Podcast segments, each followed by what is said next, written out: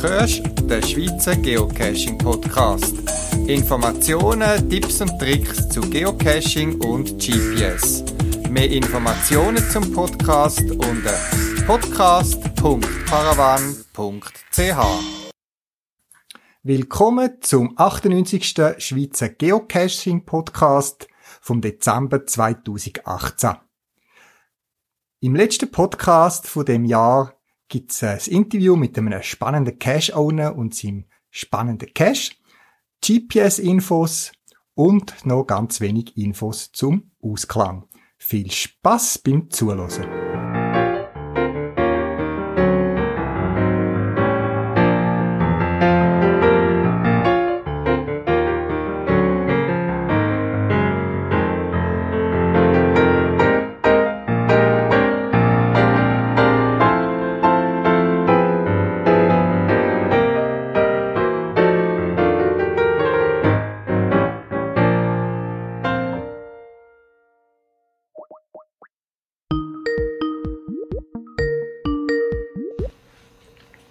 Da ist der Francis.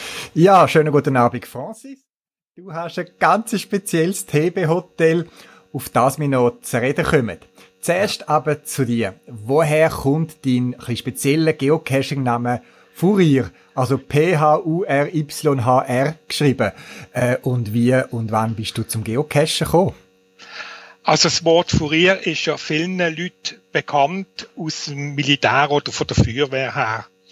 Und in meiner aktiven Feuerwehrzeit ist das eben mein Dienstgrad gewesen.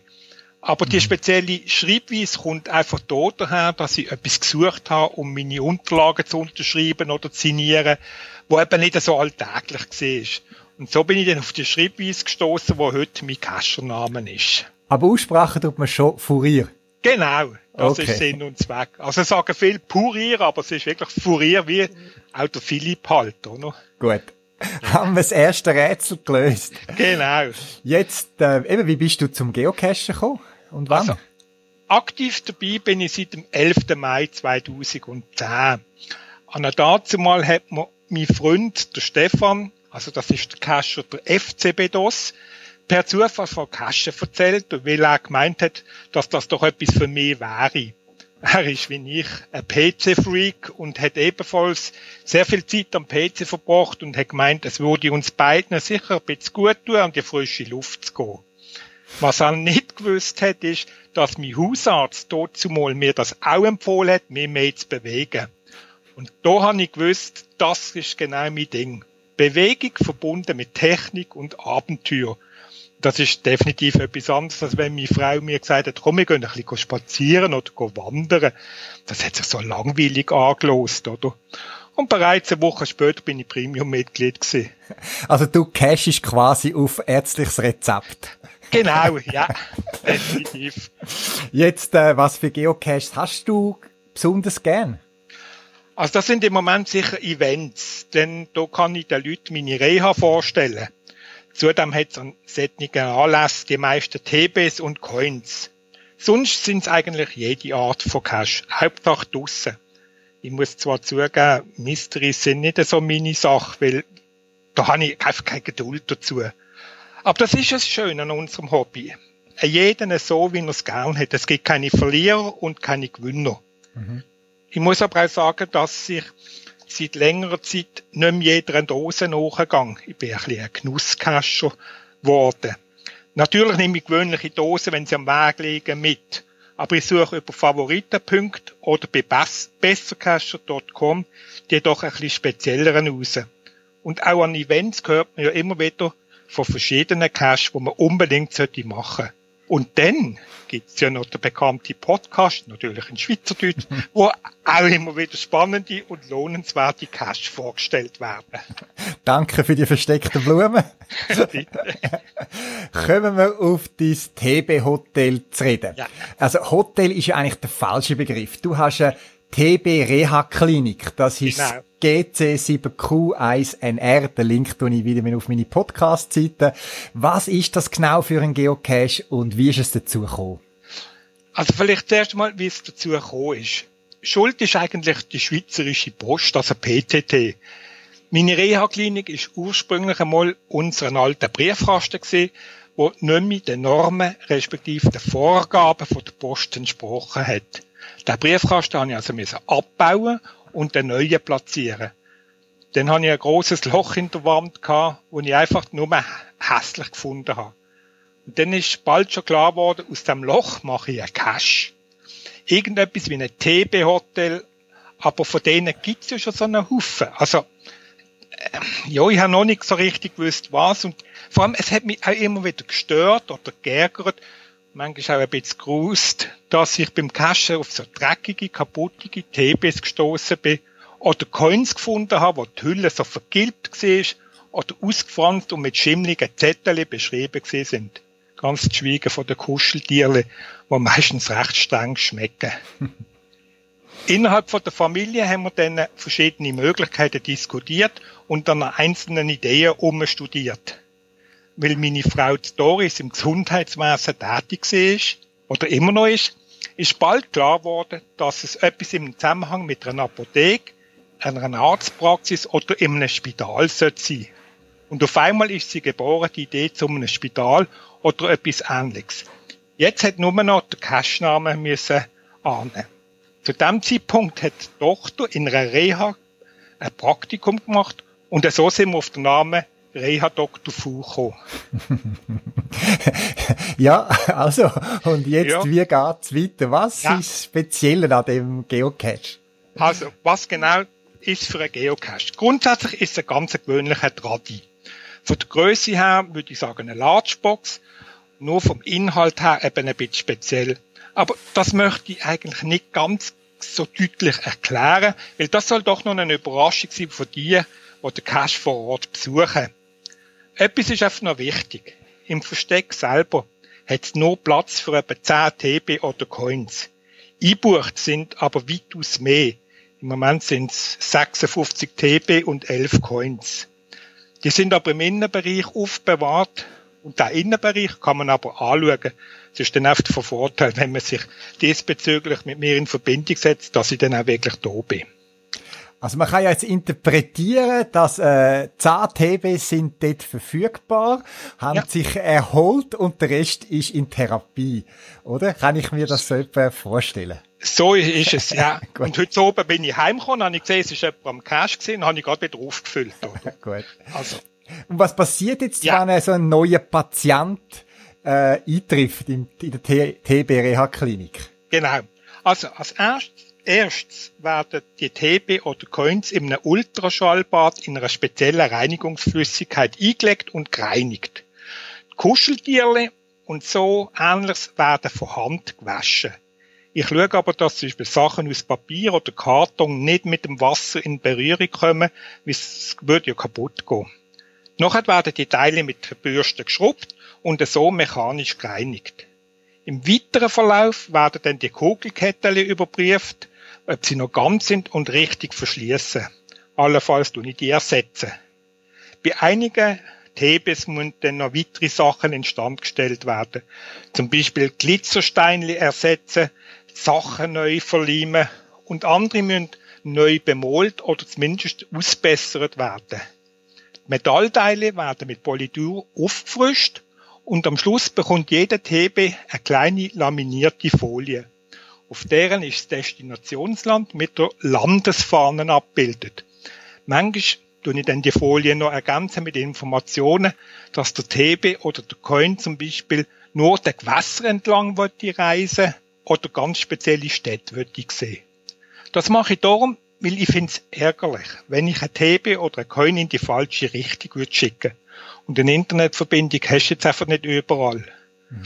Dann werden von jedem Patienten 2 Fotos gemacht, eins bevor es in OP geht und dann nur eins, wenn der TB oder der Coin in die Ruhezone kommt. Die Fotos werden dann in entsprechenden Log-Eintrag angehängt.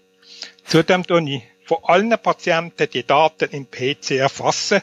So kann ich von jedem Patienten jederzeit nachschauen, wie lang und nach wie vielen Kilometern er bei mir in Behandlung ist. Ja, jetzt, Herr Dr. Fu, Sie sind wahrscheinlich ja nicht allein tätig in dieser Klinik. Haben Sie da noch Unterstützung? So Operationsschwestern oder Narkoseteam? Ja, es hat da auch einen Fall gegeben, wo dann andere mitgeholfen haben, oder? Ja, weil allein schaffe ich es zum Teil oft nicht, insbesondere wenn es dann um Kleidersachen geht, von Puppen oder solche Sachen. Und auch die Ideen, ich bin immer wieder Ideen sammeln, wie man es kann besser machen kann. Und ich habe wirklich in der Casher-Community einen Haufen gehabt, wo wir Ideen gegeben haben, oder? Mhm. Aber ausführen schlussendlich tun ist schon allein. Aha. Hast du uns ein Beispiel von einem ganz speziellen kranken TB, wo du geheilt hast? Ja, der TB Singing in the Rain ist das gesehen. Das ist so ein 15 cm großes Büppli in einem Regenkostüm. Das Kostüm ist so kaputt gewesen, dass ich den TB eigentlich gar nicht mitnehmen wollte. Und aus irgendeinem Grund habe ich aber ein Foto gemacht am Event, habe es heimgeschickt und dann hat die Frau gesagt, komm, bring es mal heim, ich schaue das an. Und 4 Wochen später ist das Büppli in einem neuen, maßgeschneiderten Gewändchen wieder auf die Reise gegangen. Ich habe noch so einen Fall, zum Beispiel eine Holzkühle. Die kennst ja, die typischen Schweizer Holzkühle. Gibt's ja genau, in schwarz und rot und so. Ja. Da habe ich eins gehabt, das ist so kaputt und dreckig gewesen, dass ich es von Grund auf neu haben müssen renovieren. Ja, alles abgeschliffen und dann wieder neu bemalt.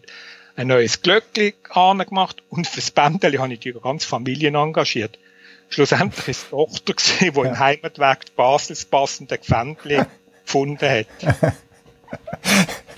Also wenn ich das richtig verstanden habe, ist, nimmst du auch TBs mit von Caches, die du besuchst und nimmst es zu dir in die Reha? Also es sind nicht nur TBs, die zu dir kommen, sondern du tust die wie auch einsammeln.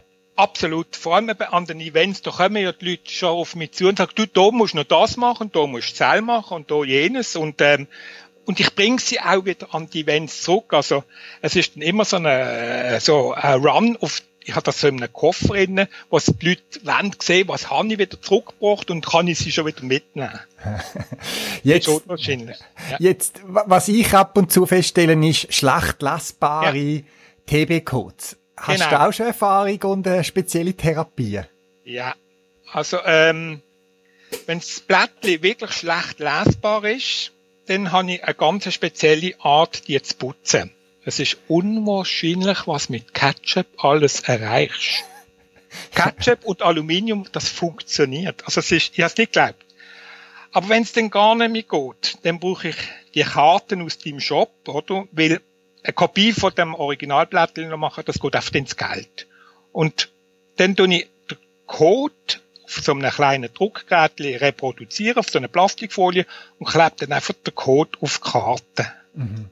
Also für die Karte nicht kann, eben, das ist ja so eine Kreditkarte, grosse Plastikkarte, wo es mit TB-Code und ohne TB-Code nimmt und du hast dann einfach die ohne TB-Code und auf der Karte steht dann eben, dass es ein Trackable ist und so weiter, dass quasi wie ein TB ist, noch ohne Nummer und du tust dann noch die Nummern von dem kranken TB dort drauf. Ganz genau. Auf eine Plastikfolie, nicht aus Papier, damit es auch hebt, wenn es dann feucht wird, oder? Mhm, gut, okay. Nein, ich tue dann auch wieder ein Bild und einen Link bei mir auf Podcast-Webseite, dass man da eine Vorstellung machen davon. Jetzt, ich kann mir vorstellen, du hast ja so angetönt von den Events, dass du über den Geocache, respektive deine TB-Therapie, in Kontakt mit anderen TB-Besitzern kommst. Das ist es so. Und vor allem, das ist eigentlich nebst den Danksagungen an den Events oder bei mir daheim am Cache selber wirklich das Schönste. Ich bekomme immer wieder Mail aus aller Welt von anderen Owners, die sich bei mir persönlich bedanken. Vielmal erfahre ich dann doch noch einiges mehr von diesen Reisenden und manchmal stehen wirklich rührende und sehr tiefgründige Geschichten hinter so TBs und Coins. Das glaubt man gar nicht. Also ich habe schon Tränen in den Augen gehabt. Mhm. Mhm. Aber ich habe schon eine Nachricht von einem besorgten Hunter bekommen, wo er sich ganz aufgeregt erkundigt hat, warum denn sie TB in einer Reha sei. Ich habe dann geschrieben, was ich genau mache mit seinem TB und dann hat er sich überglücklich bedankt. Das glaube ich, dass das sehr spannende Begegnungen sind. Also auch als Cash-Owner schon hat man ja schöne Feedback bei guten Caches und ich kann mir schon vorstellen, du mit deinem noch spezielleren Geocache und Service, dass da das spannende Rückmeldungen gibt. Ja. Hast du noch weitere Geocache-Projekte in Planung? Nein, ich habe nur noch da einen Cache. Ich weiss, es gibt eine Formel, wo irgendjemand steht oder sagt, dass man für 100 gefundene Cache einen eigenen auslegen sollte. Darum habe ich mit meiner Fundzahl immer ein bisschen schlechtes Gewissen gehabt, dass ich nur 2-3 Cache versteckt habe. Ich habe auch immer wieder nach einem guten Versteck oder einer spannenden Geschichte dahinter gesucht, aber es ist mir einfach nichts Gescheites eingefallen und nichts in den Sinn gekommen. Mit meiner Reha, muss man einfach sagen, verbringe ich rund 10 bis 15 Stunden pro Woche in der Werkstatt. Ja, aber du schaffst nebenbei, oder? Ja, ja. Also, das ist einfach Hobby. Das ist jetzt einfach ein intensives Hobby geworden. So wie ist so. Okay, so wie es Leute gibt, die alte Bilder restaurieren oder Bauernschranken tust du TBs restaurieren. Ja, das ist spannend. Was muss ich mir da vorstellen? Wie viele TBs sind da schon in dieser Klinik gewesen? Oder, also du hast ja gesagt, du führst da eine Liste. Hast du die Übersicht? Ja? Also seit dem Juni sind es exakt auf den heutigen Tag 390 Stück gewesen. Und die Zahl, die schreibe ich immer in den Titel vom Listing, da kann man immer nachschauen, wie viele es sind, oder? Und eben, das sind rund 15 Stück pro Woche und so tue ich halt mein Gewissen ein bisschen beruhigen, dass ich nur noch einen Cache habe. Wobei eben, also, die Regeln habe ich noch nie gehört, da mit diesen 100 Cache. Ich weiss, dass es so Faustregeln gibt. Man soll nicht, bevor man 50 oder 100 Cache gefunden hat, einen eigenen verstecken, dass man ein bisschen Freude hat. Also, ich hoffe nicht, dass jetzt da jemand da sich inspirieren lässt und findet, er muss jetzt da unbedingt viel Caches machen, weil ich finde auch, wie du sagst, ich bin auch Genuss-Cacher und lieber weniger dafür gute Caches. Also da sind wir uns wahrscheinlich einig. Also von dem her bleib bei deinem einen super Cache und du den pflegen mit dem Energie, die du hast. Jetzt, so. Man hört so, du kommst aus der Region Basel. Hast du noch Cache-Tipps, wenn man mal zu dir in die Region geht und deinen Cache besucht hat? Was können wir sonst noch machen? Selbstverständlich. Das sind vor allem Caches von den Owners FCBDOS, Don Bipolino und von Mr. Radach. Da ist jeder einzelne einfach wirklich gut, oder? Dazu kam noch der Cache Ages of Mist oder Basel One. Basel One ist ein sehr, sehr alter Cache. Und überhaupt in Basel, da hast du gerade die Multi-Mystery, da kannst du richtige Stadtführungen mitmachen. Sogar ich, der ja hier aufgewachsen bin, habe so viel in Basel und Umgebung kennengelernt, von dem ich keine Ahnung hatte, dass es das überhaupt gibt in der Stadt. Also Basel ist ein Ausflug wert und die zwei Caches, wo du jetzt empfiehlst, die kann ich also auch empfehlen, habe ich auch schon gemacht, Age of Mist und Basel 1, die sind wirklich ganz genial, die muss man gemacht haben in einer Cache-Karriere. Das ist so. Ja, Francis, vielen Dank fürs Interview, vielen Dank für den Service, den du der Community bietest. Wie gesagt, für mich ist das einzigartig. Ich habe davon noch nie gehört, etwas Vergleichbares. Und es ist toll, dass wir so etwas in der Nähe bei uns in der Schweiz haben. Also, ich möchte mich an dieser Stelle auch ganz herzlich bedanken, lieber Amadeo. Denn es hat mir wirklich Gelegenheit gegeben, meine Reha in einem bisschen grösseren Kreis noch bekannt zu machen. Und so kann ich damit noch mehr TB und Coins für die Weiterreise wieder fit machen. Ich hoffe, du findest weiterhin so viel Zeit und nochmal vielen Dank und einen schönen Abend noch. Dankeschön gleichfalls. Tschüss, Amadeo.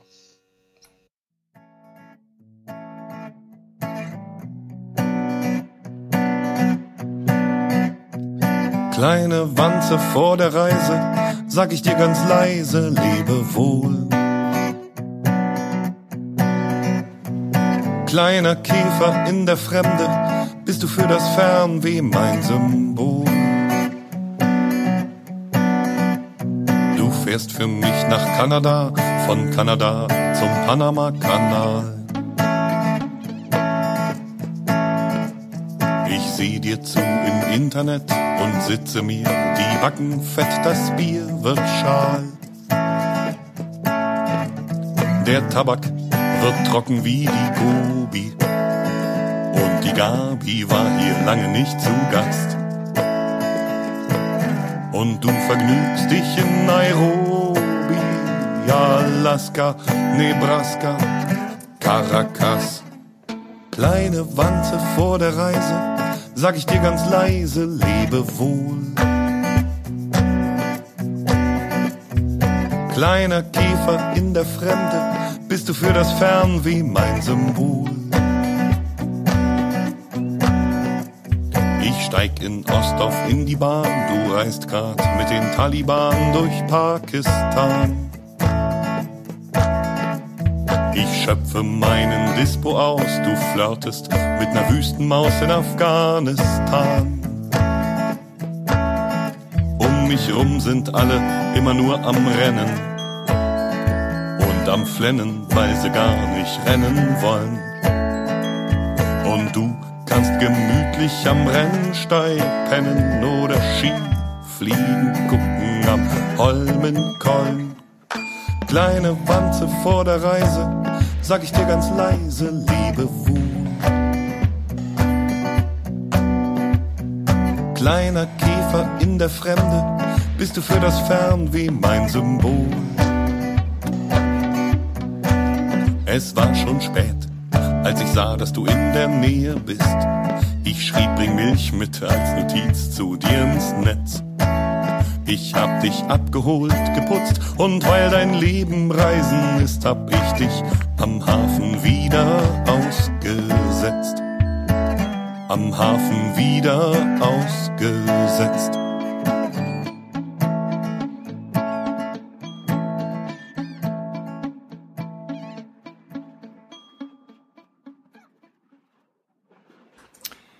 In meinem Podcast habe ich immer wieder mal erwähnt, wie man sein GPS kann überprüfen, wie genau das ist. Und zwar habe ich darauf immer wieder verwiesen, dass es in der ganzen Schweiz Vermessungsfixpunkte gibt, also Punkte, wo ganz genau eingemessen worden sind und diese Punkte sind bekannt und publiziert. Ich habe auf meiner Podcast-Webseite wieder mal den Link abgebracht zu den Schweizer Karten, wo all die Punkte in der Schweiz eingezeichnet sind. Die nennen sich Lagefixpunkte. Die sind in verschiedene Klassen 1, 2, 3 eingeteilt. Was jede Klasse bedeutet hat, tut jetzt nichts zur Sache an dieser Stelle. Aber ihr könnt über die Karte sehr schnell schauen, wo es bei euch in der Nähe so einen Punkt hat. Ihr könnt draufklicken, dann könnt ihr das sogenannte Protokoll zu dem Lagefixpunkt abrufen und dort drin steht dann eben ganz genau, wie Koordinaten von dem Punkt sind, in welcher Höhe er ist. Meistens hat es noch Zeichnungen oder sogar Fotos dort, die zeigen, wo der Punkt zu finden ist. Und ich mache es etwa die so auf einem Spaziergang oder gerade wenn ich ein neues Gerät am Ausprobieren bin, dann gehe ich zu einem Punkt, der mir bekannt ist. Der ist jetzt bei uns auf dem Feld draussen irgendwie, wo es guten Satellitenempfang hat auch. Und mitten auf dem Weg hat es einen Tollendeckel mit einer speziellen Markierung drauf und dort weiss ich, dass dort drunter ein Lagefixpunkt ist und kann dort die Koordinaten vergleichen. Ganz neu und auch ein bisschen mit Publizität in den Medien verkündet, gibt's jetzt ganz neu so einen speziellen Messpunkt für mobile Geräte, wo man die kann testen in Anführungszeichen oder eben schauen, wie genau das ist. Und zwar haben sie vor dem Landesmuseum in Zürich unmittelbar zwischen dem Hauptbahnhof und dem Landesmuseum, vor dem Eingang vom Landesmuseum, einen alten Grenzstein, den man nicht mehr gebraucht hat, genutzt, den ganz genau platziert und ausgemessen. Und oben auf dem Grenzstein findet sich eine Platte mit allen Informationen drauf. Natürlich sind die Informationen auch offen online verfügbar und auf meiner Podcast-Webseite podcast.paravan.ch findest du dort die entsprechenden Links zu dem Grenzstein, wo ein Vermassungspunkt ist. Speziell noch, sie haben gerade noch eine App gemacht, wo man kann vor Ort aufrufen über einen QR-Code, wo dann einem gerade die Distanz oder die Abweichung zeigt, wo das GPS misst und wo die Abweichung ist zu dem Grenzstein. Also wenn du mal in Zürich bist, Zeit hast, geh doch schnell zum Landesmuseum über. Er ist auf öffentlichem Grund, man muss keinen Eintritt zahlen und kann zu jeder Tages- und Nachtzeit dort sein GPS ausmessen. Oder eben, du machst es auf der anderen Weg, du rufst die Karten auf mit all diesen LFP-Punkten drauf, suchst eine bei dir in der Nähe und schaust mal, wie genau der ist oder was für Koordinaten der hat und gehst mit dem GPS oder dem Smartphone dorthin. Jetzt, wenn du das machst, gebe ich dir noch 2, 3 Tipps, auf was du dich sollst achten. Das eine ist, lauf doch mal wie im Cachen ganz gemütlich zu dem Punkt an und unmittelbar, wenn du bei dem Punkt bist, schau an, was dein GPS oder dein Smartphone anzeigt. Nachher bleib auch ein bisschen in Ruhe stehen und schau zum Beispiel, was das GPS nach 30 Sekunden, nach 2 Minuten oder nach 3 Minuten anzeigt. Es ist nämlich ein Unterschied, ob du dich bewegst und dann gerade stehen bleibst und die Massung machst oder ob das GPS auch ein bisschen in Ruhe ist. Je nach Gerät, Modell, Smartphone und so weiter gibt es verschiedene Algorithmen, wie das GPS die Position misst und bestimmt. Eine Massung braucht immer eine gewisse Zeit. Manche GPS-Empfänger mitteln mehrere Massungen, das braucht Zeit. Und auch Strombedarf Gründen kann es sein, dass der GPS-Empfänger nicht einfach auf Hochtouren läuft und dauernd Massungen macht, sondern vielleicht ein paar Sekunden oder eine Sekunde oder eine halbe Sekunde warten zwischen verschiedenen Massungen. Das kann dazu führen, und das können verschiedene Leute, die mit so Geräten unterwegs sind, dass wenn man sich bewegt, das GPS sagt, du bist am Ort, aber du bist zum Beispiel schon darüber ausgelaufen. Weil eben das GPS vielleicht nicht so schnell gemessen hat, wie du dich bewegt hast. Oder, ich habe das auch schon bei gewissen Garmin-Geräten festgestellt, das GPS merkt sich, wie schnell du im Schnitt unterwegs gewesen bist und passt dann die Anzeige an von der GPS-Periodizität. Das heisst, wenn du mit dem Auto noch jemand angefahren bist, bist du relativ schnell unterwegs gewesen. Das heisst, GPS hat wahrscheinlich gesagt, oh, der ist jetzt recht schnell unterwegs, der muss nicht alle Sekunden die genaue Position haben. Und ich habe dann vermutet, dass dann gewisse Geräte, nicht alle, die Taktzeit ein bisschen reduzieren. Und eben, wenn man dann aussteigt aus dem Auto, die Türen zuschlägt und gerade in die Nähe zu einem Geocache geht, dass dann eben er immer noch das Gefühl hat, im Schnitt bist du in der letzten halben Stunde mit 50 Stundenkilometer unterwegs gewesen, also hat er die Taktrate von der GPS-Massung nicht erhöht. Kann auch bei anderen Geräten der Fall sein, ich habe das noch nicht systematisch nachweisen oder ich habe auch noch nie eine offizielle Bestätigung gefunden, aber gewisse Erfahrungswerte deuten darauf hin. Darum eben, wenn du so Punkte gehst, anlaufen, um mal zu schauen, wie genau ist das GPS, dann macht der Unterschied zwischen einer statischen Massung, wenn du längere Zeit am gleichen Ort bist, wenn sich das GPS in Anführungszeichen eingeschwungen hat, oder wenn du einfach dran anlaufst. Das kann dir auch gutes Feedback geben fürs Geocache, wenn du unterwegs bist und auf den Cache zulaufst. Dann staune ich immer wieder, wenn die Leute sagen, oder ich etwas höre, oh, der Cache ist schlecht versteckt, der ist 2 Meter neben der Koordinate oder was auch immer. Das GPS-System, wenn wir da den Ursprung gerade anschauen, ist nicht für eine Genauigkeit genauer als 8 bis 10 Meter ausgelegt. Das ist die Genauigkeit, was das GPS-System eigentlich immer in Anführungszeichen garantiert. Es kann genauer sein, es gibt Massnahmen, Zusatzsysteme, die das GPS-System genauer machen. Zum Beispiel das EGNOS-System in Europa, zusätzliche Satelliten, wo gerade auch Flugzeuge, die in einem Anflug sind, auf dem Flughafen noch genauere Daten liefern und wo wir auch profitieren können, wenn das beim GPS-Empfänger eingestellt ist, wo wieder ein paar Meter mehr Genauigkeit hat. Atmosphärische Störungen können mehrere Dutzend Meter Abweichung verursachen, aber dort werden Korrekturdaten automatisch von der Bodenstation zu dem GPS-System geschickt und auch übermittelt, sodass der Fehler meistens auskorrigiert wird. Aber eben Witterung, verschiedene Effekte, elektromagnetische Felder, Störungen in der Atmosphäre, all das hat einen Einfluss auf das GPS und man kann nur staunen, wie genau die GPS eigentlich funktionieren. Um wieder zurückzukommen auf die sogenannten LFP, die Lagefixpunkte, die Vermassungspunkte in der Schweiz, wo man eben ein Protokoll, das ist so eine kleine Dokumentation zu dem Punkt, jeweils kann abrufen, dann wird dort auch aufgeführt, bei den meisten, die ich angeschaut habe, wie gut GPS-Empfang an dieser Stelle ist. Und zum Beispiel wir haben bei uns im Dorf, wo ich jetzt eigentlich finde, das ist nicht, die Häuser sind ziemlich auseinander und so weiter, steht doch bei einem Punkt, wo auf dem Trottoir ist, dass der GPS-Empfang eingeschränkt ist. Das heisst, man hat wahrscheinlich keine volle Rundumsicht, wo der Satellitenempfang optimal ist. Vermassungsleute, die haben die besseren GPS, die wir haben, die haben Vermassungs-GPS-System, wo noch über Radiofrequenzen, das Radiosignal von Bodenstationen immer laufend aktuelle Korrekturwerte bekommen und darum sehr genaue Positionsdaten bekommen, bis hin zum Zentimeter Genauigkeit. Wie machen die das? Auch das habe ich mal in früheren Sendungen erwähnt, aber ich das gerne wieder erwähnen, weil ich finde es immer noch spannend. Man hat auf dem Boden gewisse Vermessungspunkte, Vermessungsstationen, wo man ganz genau weiss, an welchen Positionen das sind. Und die bewegen sich nicht, weil sie sind fix irgendwo, sie sind nicht auf einem Schiff oder auf Flüssen oder irgendwie, sie sind ziemlich fix. Und diese Massen dauernd auch das GPS-Signal.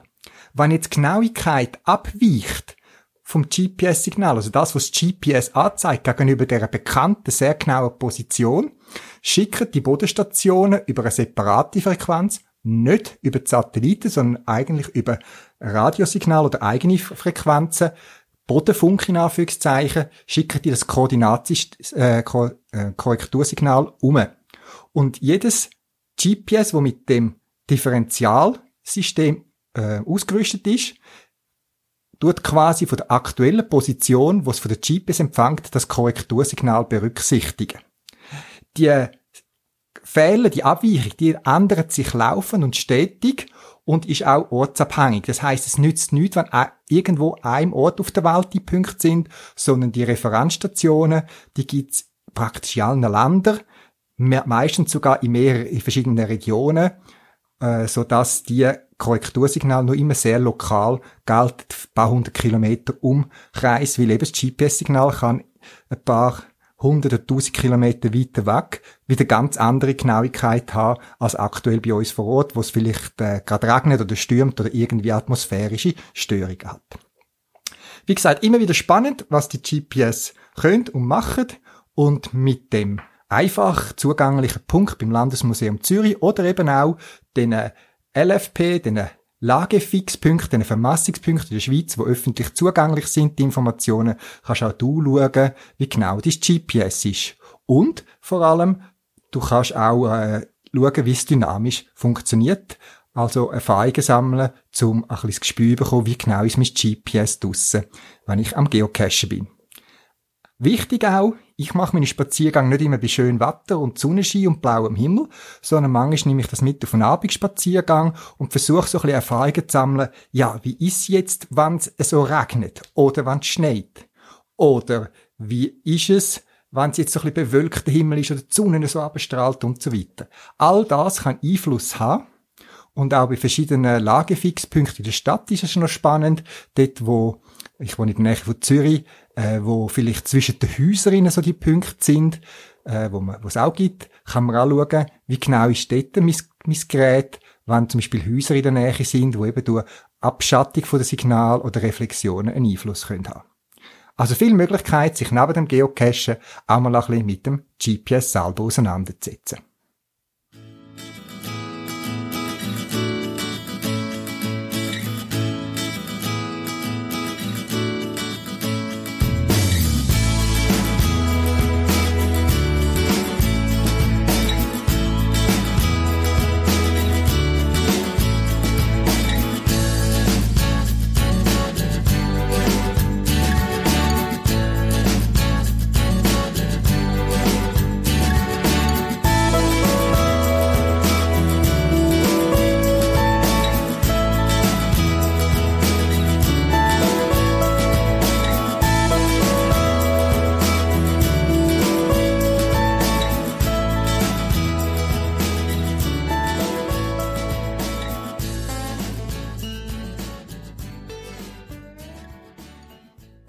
In der Adventszeit, Neujahrszeit werden sicher wieder verschiedene spezielle Geocaching-Events stattfinden. Es gibt ja auch irgendwie so eine Souveniraktion von geocaching.com, irgendwie, wenn man am letzten Tag vom Jahr einen Cache besucht und im neuen Jahr, wie auch immer.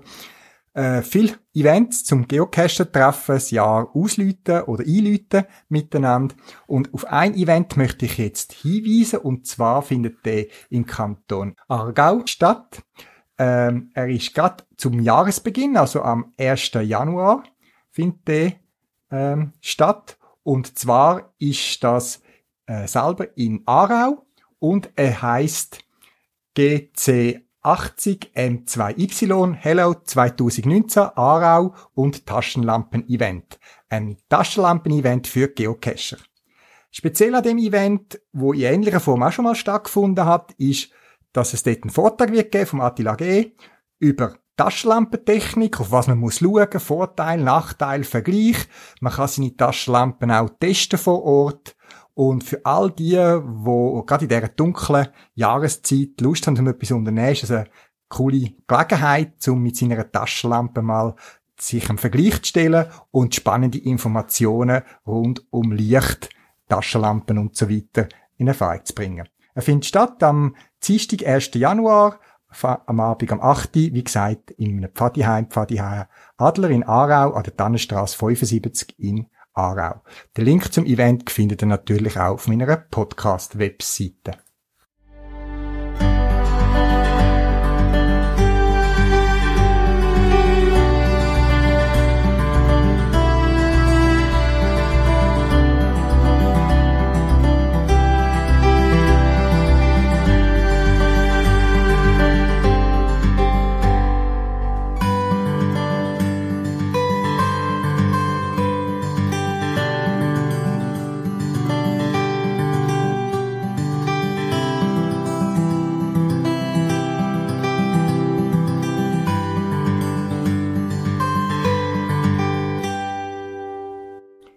Das Jahr geht zu Ende, das Cashen geht weiter. Ich wünsche dir eine ganz schöne Adventszeit, einen guten Schluss vom 2018, einen guten Start ins 2019 und ich schaue zufrieden zurück auf das 8. Jahr vom Schweizer Geocaching Podcast.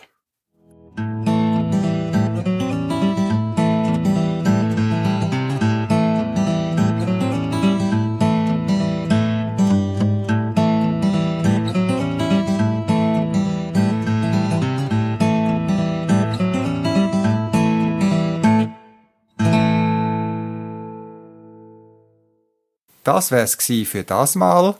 Zusätzliche Informationen findest du im Internet unter podcast.paravan.ch.